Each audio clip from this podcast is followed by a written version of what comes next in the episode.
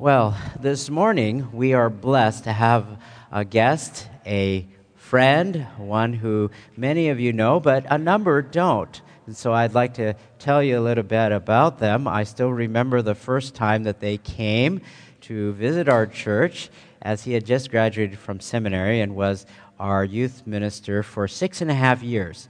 And uh, so God has really grown their family from uh, no kids to five and I don't even know all of their names. So you can become his Facebook friend, and I think Leanne will tell you all about them but he is the pastor of Ahtanum Bible Church over in Yakima, and uh, he has come to open the Word of God with us, and I hope that they'll stick around for our food and fellowship time, which when he left to take a senior pastorate over there, he told me the one thing that he missed about our church is that time after our worship service when we can have food and fellowship. So we're grateful for him, his ministry. I know he's touched a lot of lives, especially those that are no longer youth, but they're young men and women. So we're glad that you have uh, been able to come back. His parents are here in the congregation, as well as his brother and sister. If you are unfamiliar with the Barbalitos family, Marjorie is one of our deaconesses, and we're so grateful for all that is done. So, James.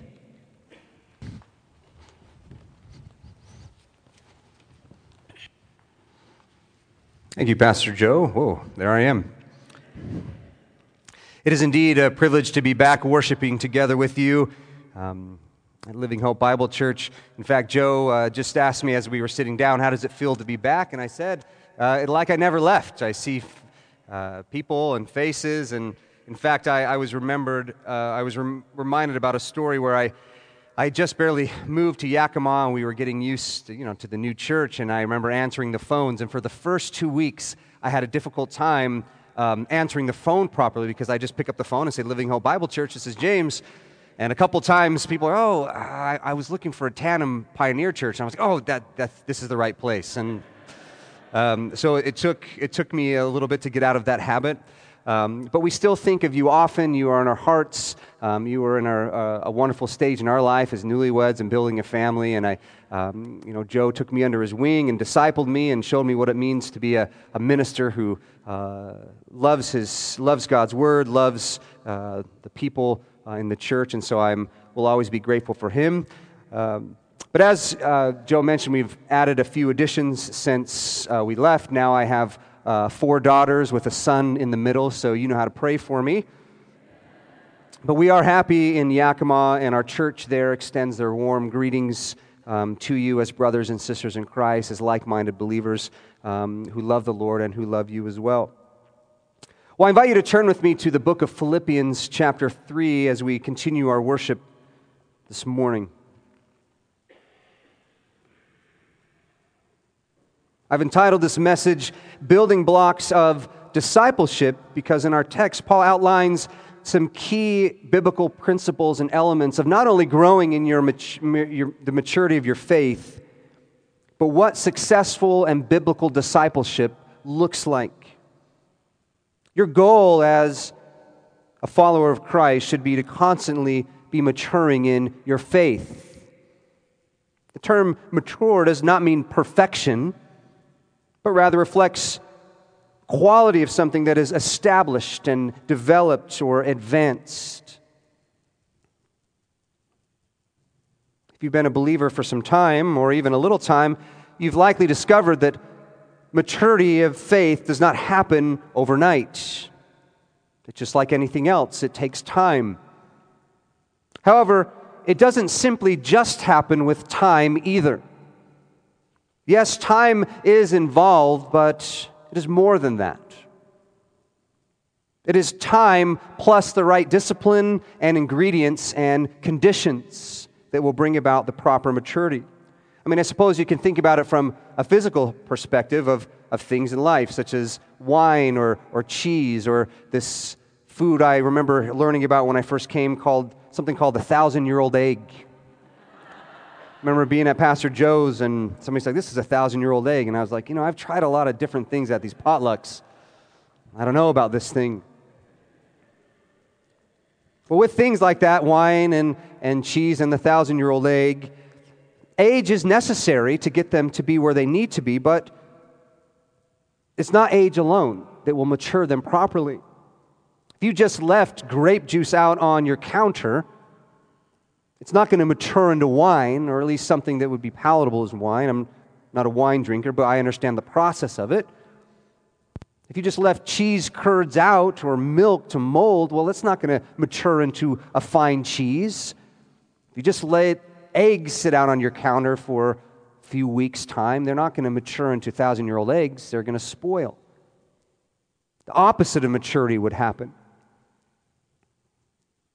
But with the right ingredients and the right conditions and discipline, given enough time, those things mature properly. I'm not saying, by the way, don't, don't send me thousand year old eggs for like Christmas and things. But you understand that there's a process involved. They must be seasoned, the right things need to be put into place, the right temperature and conditions. But then, if done properly with the right ingredients and discipline and patience, they mature properly. And the same is true with your spiritual maturity. Being a believer for a long time will not make you a spiritually mature believer. It does not come naturally. Yes, as a Christian, you have the Holy Spirit, and the Holy Spirit will bear fruit through you. But the amount of spiritual growth that you have and the maturity and the maturing process won't just come by being a believer for a long time. It takes proper discipline and conditions and ingredients, if you will, that will mature you properly. It's these truths that Paul addresses in Philippians chapter 3. Just to give you some context, because we're jumping into the middle of a, a book that you haven't been studying. In, in Philippians chapter 3, Paul has just given them, the, the church of Philippi, this detailed resume of his life before Christ and why, in comparison to all religious leaders, he was the best of the best as far as the Jews were concerned. He came from a noble tribal line, he'd studied under uh, famous teachers, he was a righteous man in the eyes of the people.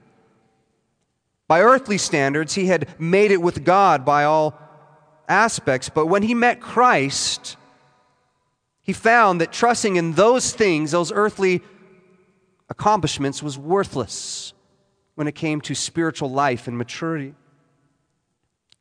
When he met Christ, he found that the only thing worth knowing was Christ, and the only thing worth living for was becoming like him. Paul's chief aim in life was Christ likeness. Christ likeness in the way he loved others, Christ likeness in his thought life, Christ likeness in the type of man he was. So, this is the context of which he is writing. And so, look down, if you will, to Philippians chapter 3. We'll back up and we'll begin our reading in verse 12.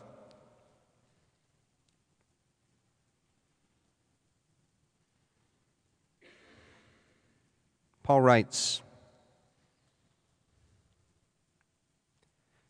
Not that I have already obtained this or am already perfect, but I press on to make it my own because Christ Jesus has made me his own. Brothers, I do not consider that I have made it my own, but one thing I do, forgetting what lies behind and straining forward to what lies ahead, I press on toward the goal for the prize of the upward call of God in Christ Jesus. Let those of us who are mature think this way. And if in anything you think otherwise, God will reveal that also to you. Only let us hold true to what we have attained. Brothers, join in imitating me and keep your eyes on those who walk according to the example you have in us.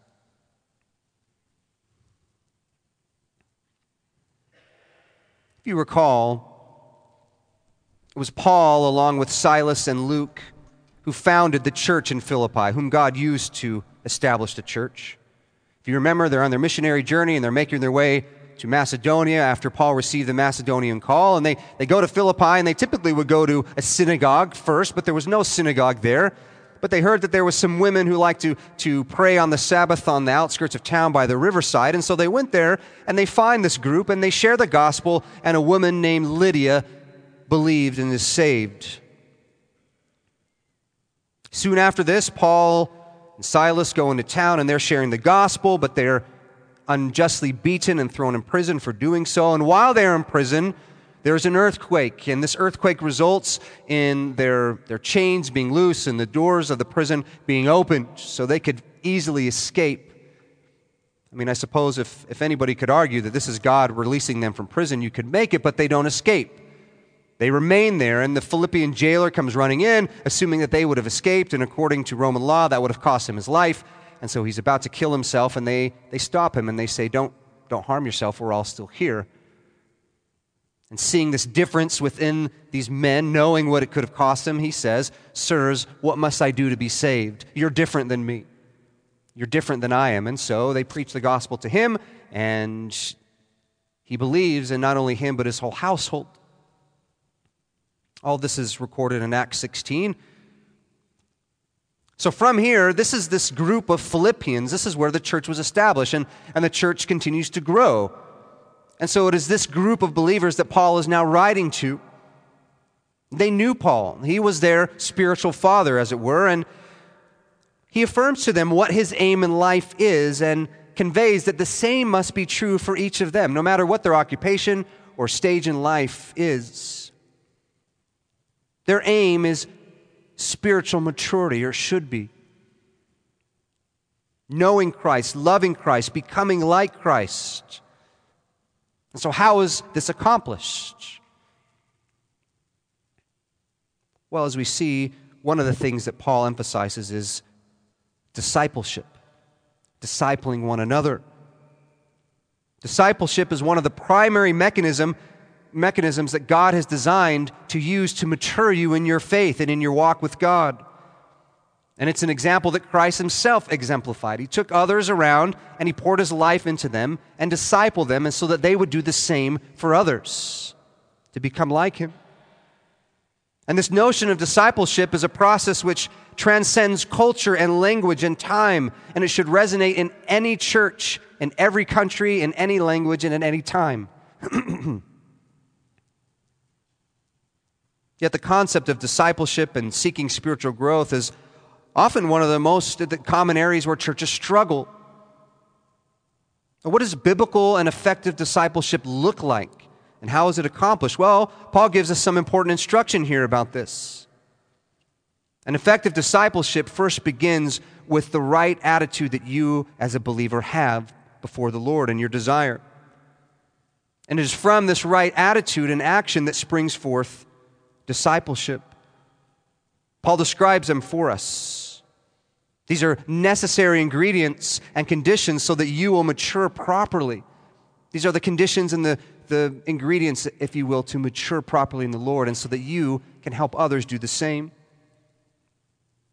So, as we look at this text together, Paul provides us five facets of biblical discipleship so that you will mature in your faith and be equipped to help others grow in Christ as well. Five facets of biblical discipleship so that you will mature in your faith and be equipped to help others mature in their faith as well. And the first one we see is this mature thinking. Mature thinking. Paul writes in verse 14 I press on toward the goal for the prize of the upward call of, in, of God in Christ Jesus. Let those of us who are mature think this way. Paul says, My aim in all aspects of my life is to know Christ and to live for him and to be like him, to exalt him in everything. And let those of you who are mature in your faith also think this way. This term mature, it can be translated perfect or complete. In fact, some of your translations might say, let those of you who are perfect think this way. But he's not talking about perfection, he's referring to maturity. I mean, it doesn't literally mean those of you who are perfect must think this way, because in verse 12, Paul himself just said, Not that I have already obtained it or that I myself am perfect. So then, if that was the case, if he was meaning perfection here, he'd be excluding himself he would say, Let those of you who are perfect think this way. I mean, I've just said I'm not perfect, so it doesn't apply to me. That doesn't make any sense. What he's meaning is those who are mature in their walk must think this way. And what is it? That their aim in life is about Christ and living for Him, loving them with all their heart, mind, soul, and strength, and then taking that desires, taking those desires seriously.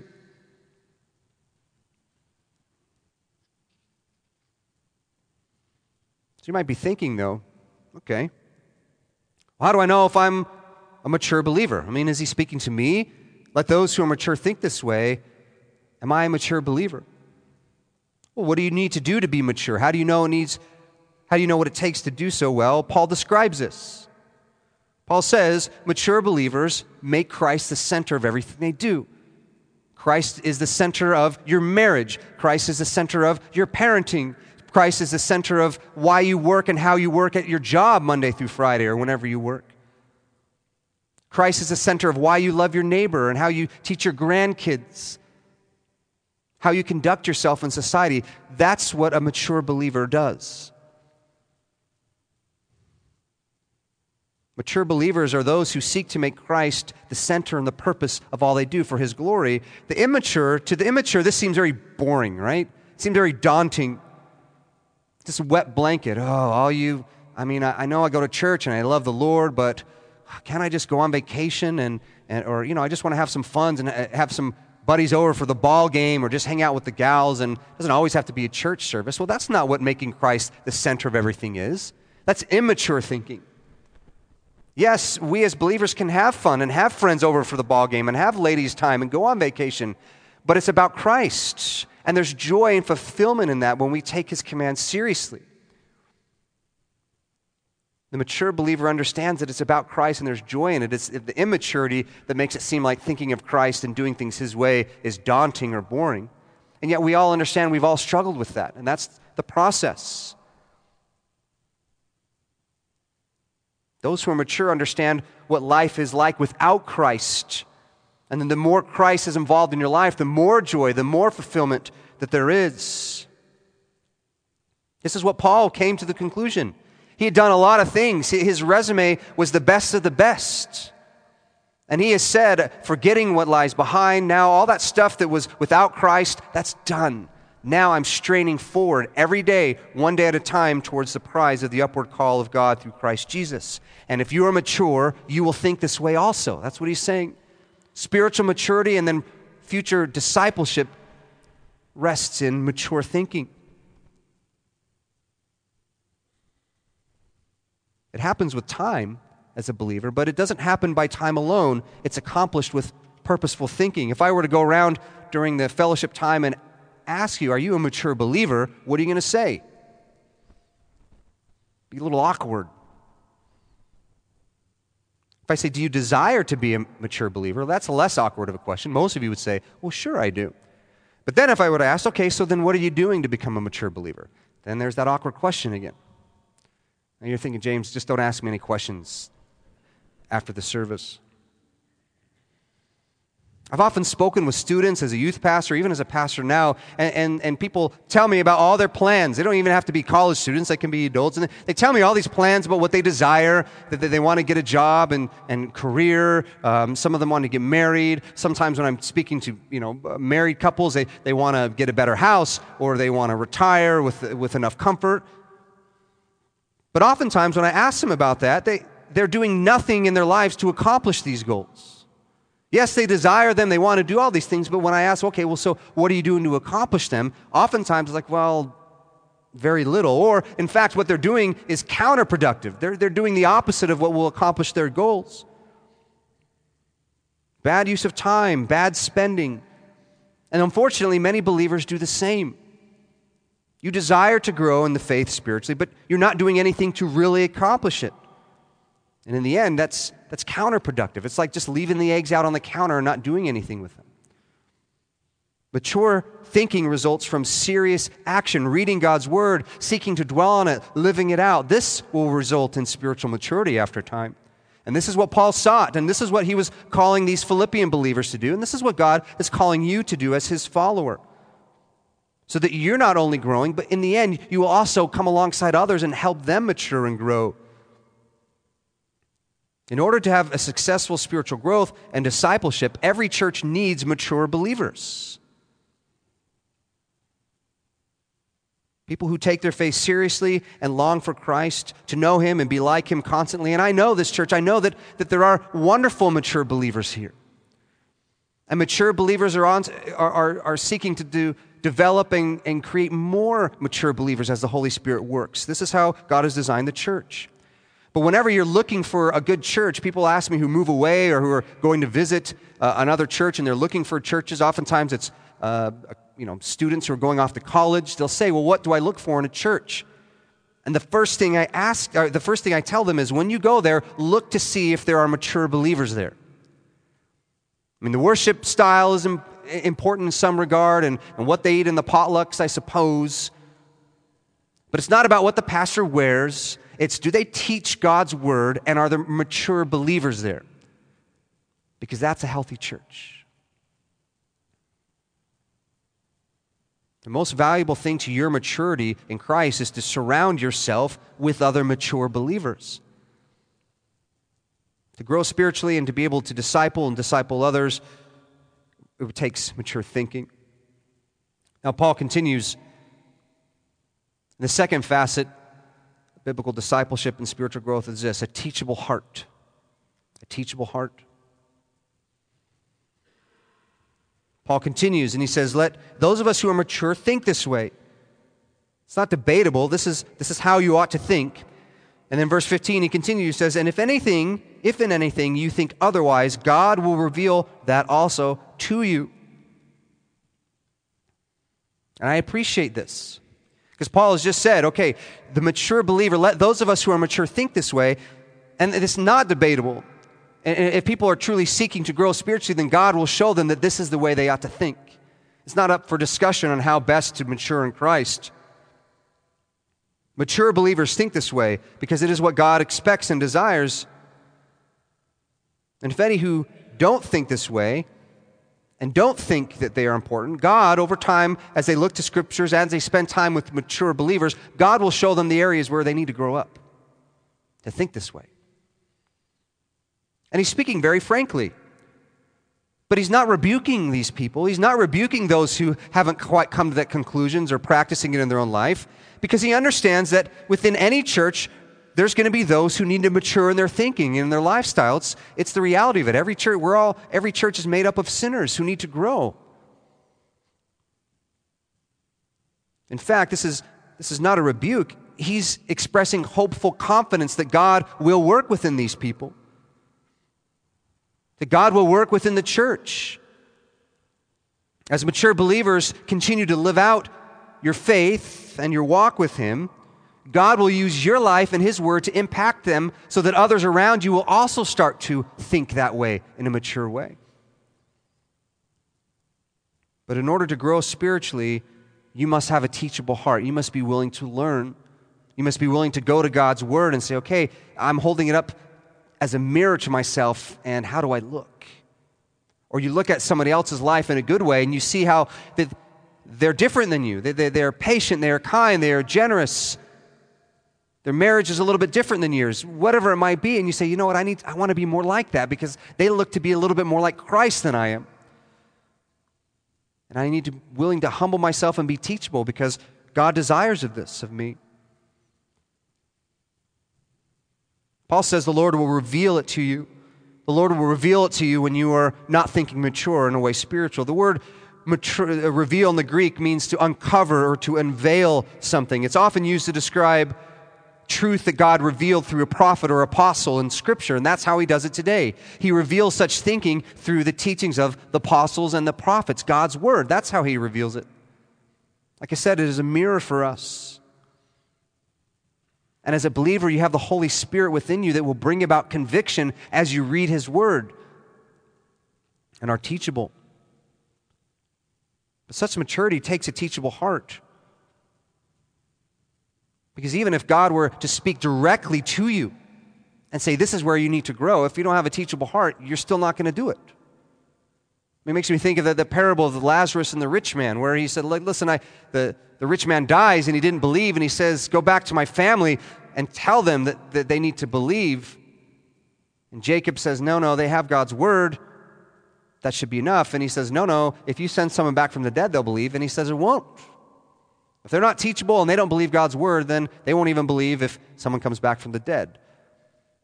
God's word is sufficient. It is the words of the apostles and prophets, and you have the Holy Spirit. So, a teachable heart is what is necessary to mature spiritually.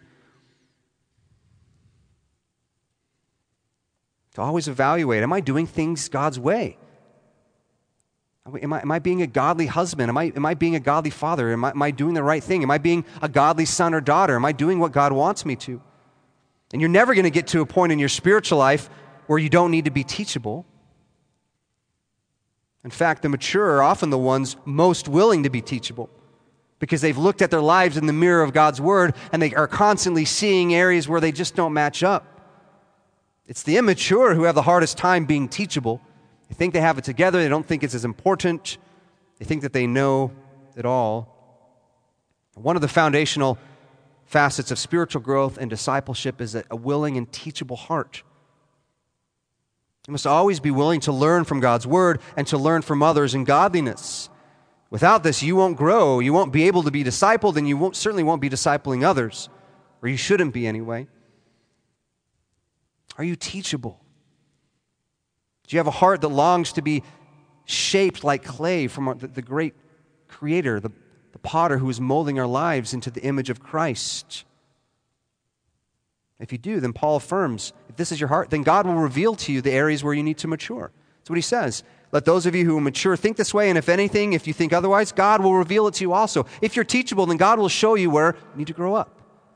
And that sounds like a rebuke, but for those who desire to know God and love Him, that's, that's good news. That's good news. I want to be shown in my life through conviction where I need to grow. That's the character of those who long to be like Christ. Thirdly, Paul continues the third facet of spiritual maturity and discipleship is living out what you've learned. Living out what you've learned. Verse 16. Paul continues and he says, Only let us hold true to what we have obtained. Only let us true, let us hold true to what we have attained. Being teachable is of very little value if you don't practice what you've just learned. A truly teachable heart will be eager to practice what you've just learned. And it can be difficult. It can be difficult at times. We all understand when the Lord is, is convicting you and teaching you an area where you need to grow. There's maybe an area in your life that you've kind of been holding back and you kind of know about, or maybe you don't, but you just don't want to give it over to Christ. You don't want to surrender it. That can be hard. But you're not going to grow until you do that. If you will mature, if you will grow, you must be mature and teachable, and then you must put into practice the biblical truths which you've been taught.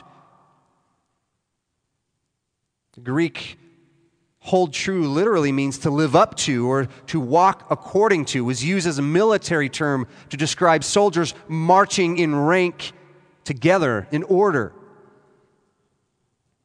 marching in formation.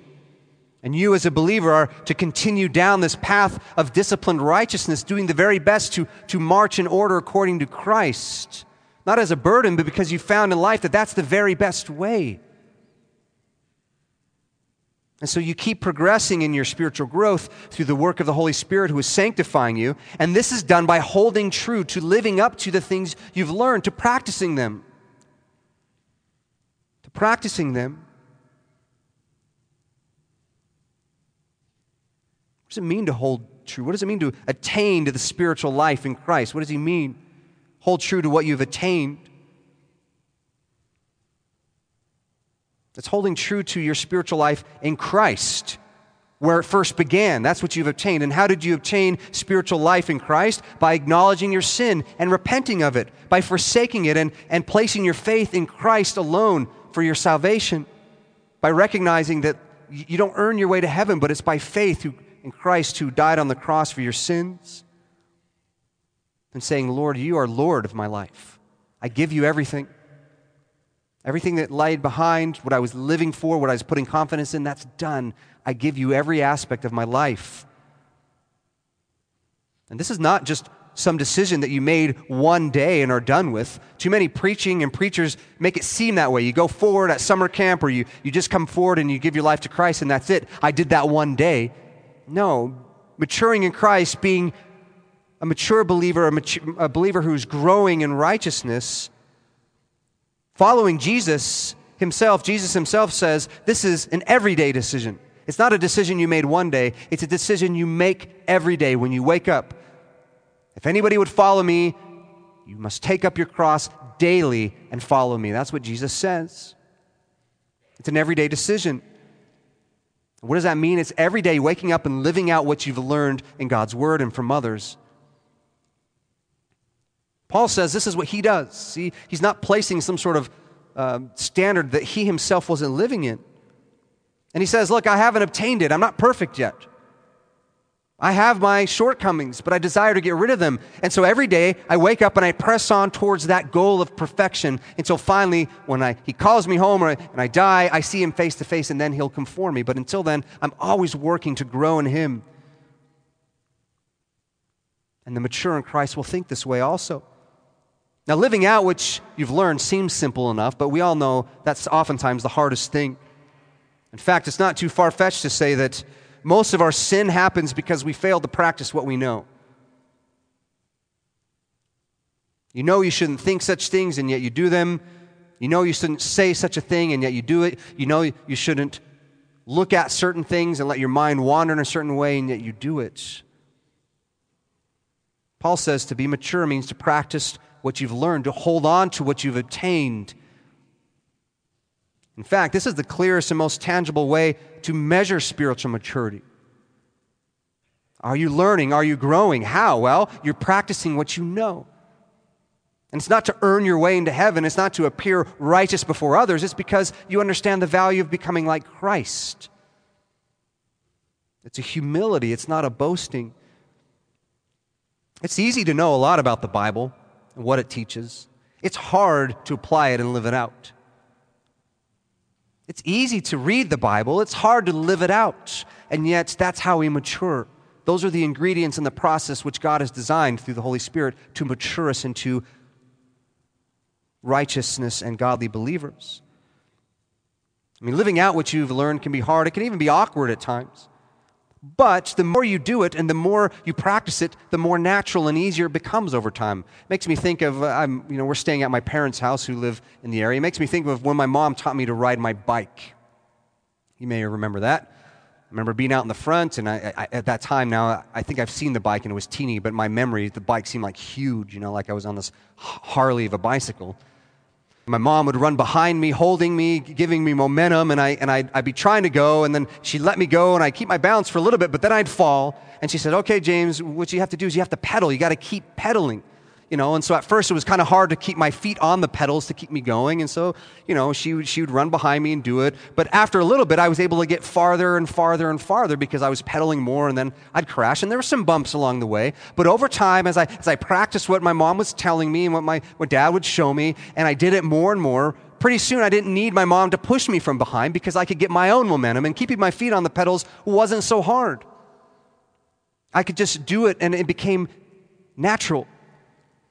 And there were other things about bike riding. People do all sorts of crazy things with bike riding. At first, there's no way I could ride with no hands on the handlebar. I might dare myself to go down to our cul-de-sac and have one hand off, hoping my mom wouldn't see. But as I got older, I was able to ride around with no hands and, and those type of things. As you put into practice what you've learned, it can be hard. It can be awkward at first. There's bumps along the way. But as you do it more, you start to see not only growth and benefit, but it becomes more natural. And it's the same spiritually. The more you dedicate to practice what you've learned and do it purposefully, it's hard at first, but over time, you start to see that it's easier. Because Christ said that, that if we love Him, we'll obey His commands, and His commandments are not what? Burdensome. They're not meant to weigh us down, they're, they're meant to bring us life and joy and peace. The more you live out what you've learned, the more you will bear the fruit of the Spirit because He's working through you and it's a tangible way to see your spiritual growth. Here are the words of Hebrews 5:12. We don't have time to turn there this morning, but, but the author of Hebrews is writing about the same principle, about people who are growing and people who are not growing in the way they should be. He's writing, this is Hebrews 5:12 through 13. You write it down and, and look it up later, but he writes this For though by this time you ought to be teachers, you need someone to teach you again the basic principles of the oracles of God. You need milk, not solid food. For everyone who lives on milk is unskilled in the word of righteousness since he is a child. But solid food is for the mature, for those who have their powers of discernment trained by constant practice to distinguish good from evil. You see, there's this expectation that you as a believer will be growing in maturity. Yes, when you first become a believer, you're going you're going to thrive and live off of milk, just like little babies thrive and grow and live off milk as a child. But as they grow, there's this expectation that they're going to start eating solid foods. And if they don't, they're, they're, they're going to be stunted in their growth. There's something wrong with that. And the writer of Hebrews is saying, Look, you guys are old enough now to, to be on solid foods, and yet I'm, I'm having to get behind the bike and push you and teach you all over again what it means to ride a bike. You need to take this seriously and start practicing what you know.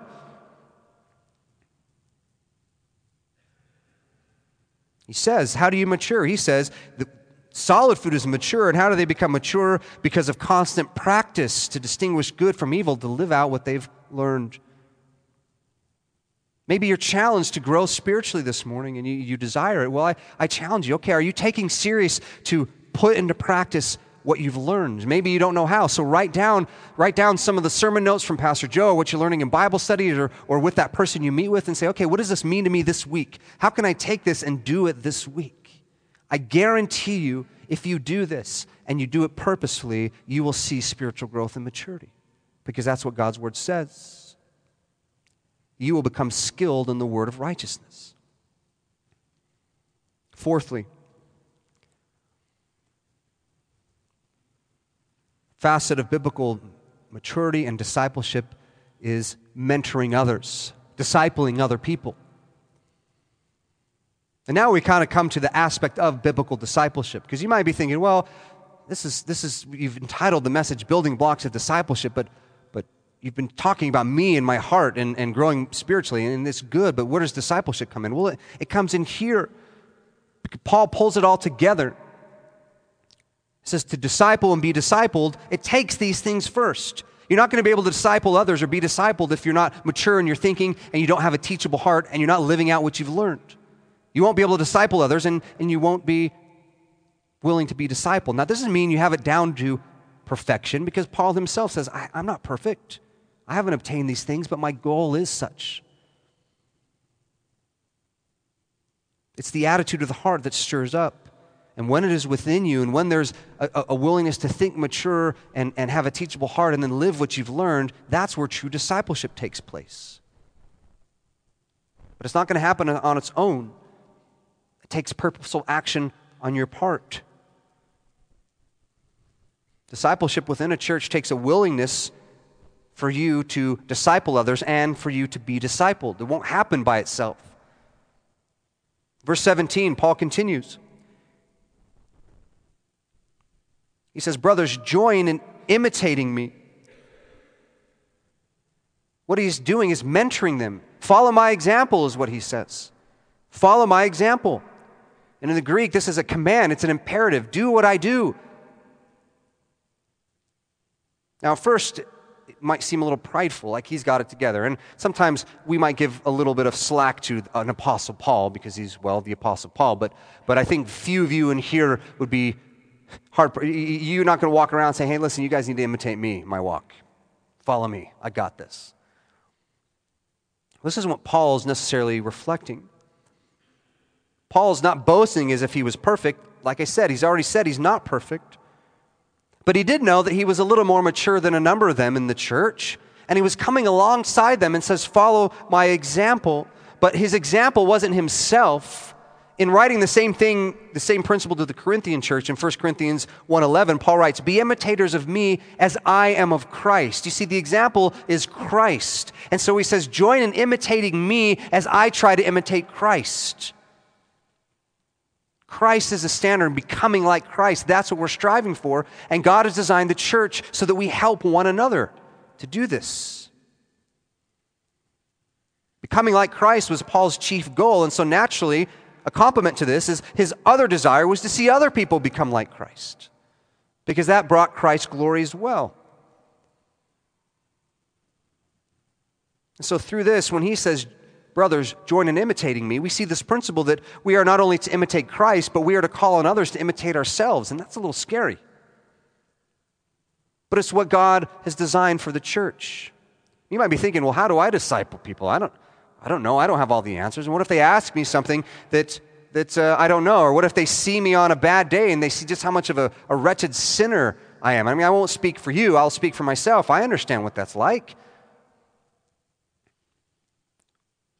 Well, when you disciple someone else, they're not expecting you to be perfect, or at least they shouldn't be. And if they are, what you need to do is disciple them to show them that that's, that's not who you are. That the example isn't you, the example is Christ. And you mentor them by showing that you are trying to become like Christ. You have young believers into your home or newer believers in your home. Have them over for dinner, spend time with them. Just read the Bible together and talk about the truths which you're talking about. Meet somebody of, of the same maturity level as you and talk about the truths of Scripture. And as iron sharpens iron, sharpen one another, but be willing to, to take initiative. This is what Paul does. This is what Christ did. And this is what you are called to as well. And by the way, parents, God has provided you a, a whole group of reprobates to start with, or young believers, depending on how old they are. But if you're a parent or a grandparent, you have ample opportunity to start discipling the young ones who need to know what it means to take Christ seriously and live it in your life. And they're going to know that you're not perfect. They're going to know you make mistakes. But then it's how you respond to those mistakes, which can also exemplify Christ likeness as well. It's not the pastor's job to show your kids what it means to be like Christ. I mean, that's part of it, but it's primarily your job as parents and grandparents. But what if they ask me questions I don't know? Well, that's okay. So then be teachable and say, I don't know, but I'll go learn.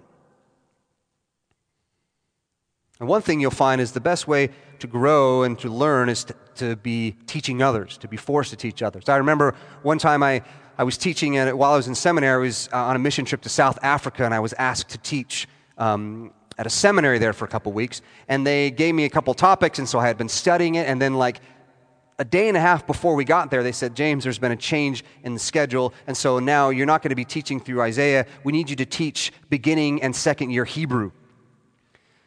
And I was like, whoa. Like I had had Hebrew, right? But I'm not like some Hebrew scholar where I'm like going to teach Hebrew. But I'm like, okay, Lord, you are in control. It's not a surprise to you. And I, I know Hebrew a little bit, but what do you think I did for the next day and a half? People are out doing something. I'm like, you know what? Um, I'll be back. And I was in my study I, you know, they had a first and second year textbook that I was using, and I was studying it and I was putting it into practice and I was soaking it in. And so I teach a class and I do okay. And then right when I got back, I didn't hang out with all the other teachers at first. I went right back into my room, and for that whole first week, I was soaking it in, reminding myself of the truths that I had learned a year and a half ago and, and what it means. And, and if you've ever seen Hebrew, it's like weird. It's backwards, and Hebrew is what made me start drinking coffee in my life. It is.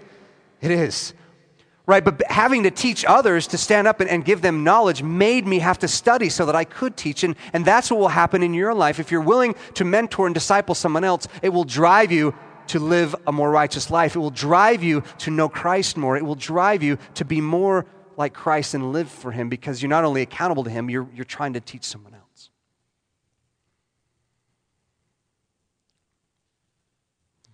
And the more I did it, by the way, the more I, I felt I could do it. It was a little less challenging, but, but it made me desire to do it. Seek to disciple someone. And if you're a new believer, seek to be discipled. And not just if you're a new believer, but any believer. And this is the fifth and final point seek to be mentored. Biblical maturity, spiritual growth, these foundations are to, to think Think mature. Be, be a mature spiritual thinker and be teachable in your heart. Live out what you've learned and, and seek others to teach and disciple, but also seek others out who can teach you as well. And it doesn't matter how long you've been a Christian, doesn't matter how strong you are a Christian. We all understand there's always something we can learn from somebody else. This is what Paul says Brothers, join in imitating me and keep your eyes on those who walk according to the example you have in us. And he's speaking to them all, mature and immature believer alike. Keep your eyes fixed on those who are mature, who walk according to Christ. And Paul was quick to point out here, he wasn't like the only person they could follow. They had these type of believers within their church, and you have them as well. There are other mature believers who you can follow, whose example should be followed. And he says, fix your eyes on them as they walk according to Christ. It's not to elevate them to a, a, place that they don't deserve. They're just people, but you, you see their life and you say, you know, I want to be more like that. I'm, I'm going to fix my eyes on the habits I want to grow in. I want to know the Bible like them. I want to have a marriage like theirs. I want to parent like them. I want to be kind and patient and generous like them because they're more like Christ in this area than I am, and I know it, and I, I want to follow their example. And Paul says, keep your eyes on such a person. In the Greek, that, that, that word keep your eyes on, it it means a strongly fixed gaze, as if the gaze, like, like the gaze of an archer who's aiming at a bullseye. It's, it's you know, moving, getting rid of all distractions and fixing your eyes so that you can hit the target. no matter how long you've been a believer, there's areas you can learn. We understand that. And discipleship, it takes two. It can be done in more, but it takes two. It takes somebody willing to disciple, and also it takes somebody who is seeking to be discipled. And I can guarantee you that if there's somebody willing to disciple, it's hard to chase people down. After a while, when you say, I want to meet with you, I want to meet with you, but they flake out and they don't come pretty soon, they stop. And then on the other hand, if there's somebody who wants to be discipled, it's really hard for them not to if you keep calling them and keep saying, hey, let's meet for coffee. Hey, can you come over? Hey, can I come over? Hey, let's hang out. Pretty soon, you're going to do so. It's, it's a two way street a willingness to mentor and seeking someone else to be mentored. And you might be thinking, James, well, am I supposed to disciple or am I supposed to be discipled? And the answer is clear both. Both. Both are necessary for discipleship to be successful in the church. Those who are discipling others, they're also reading books and hearing sermons or spending time with elders or other people, honing their own lives as well. In this short passage, Paul gives us some very clear and practical instruction on what it means to mature spiritually and help others as well. This is what biblical discipleship within a church looks like mature thinking, a teachable heart, doing the best to live out what you've learned, seeking others to, to, to help counsel and bring along towards Christ, and also a willingness to, to seek others to help you become more like Christ. This is what it looks like. In any church, in any country, in any language, this is God's design. Does this define you? Do these attitudes define your family and your attitude? Be encouraged by this, but be challenged by it as well. And be reminded that we serve a loving and gracious God and a perfect, loving Savior who calls on us to go to Him every day to be like Him. Because in Him and in Him alone is not only spiritual life, but hope and joy and peace. Let us pray. Lord, we thank you for your word. We thank you that you have given it to us that we might have all that we need for life and for godliness. Lord, you tell us that your word is living and active, sharper than any two edged sword. And Lord, it is by it we live, for we cannot live by bread alone, but by every word that proceeds from your mouth. I pray that these truths would nourish our souls. I pray that all who have heard it would receive your word with gladness and apply it to their lives in a way pleasing to you. Above all, I pray, Lord, that you would conform us to the image of your Son. Show us the areas we need to grow and give us the strength and a willingness to help others grow as we seek to be like you. We ask this in Jesus' name. Amen.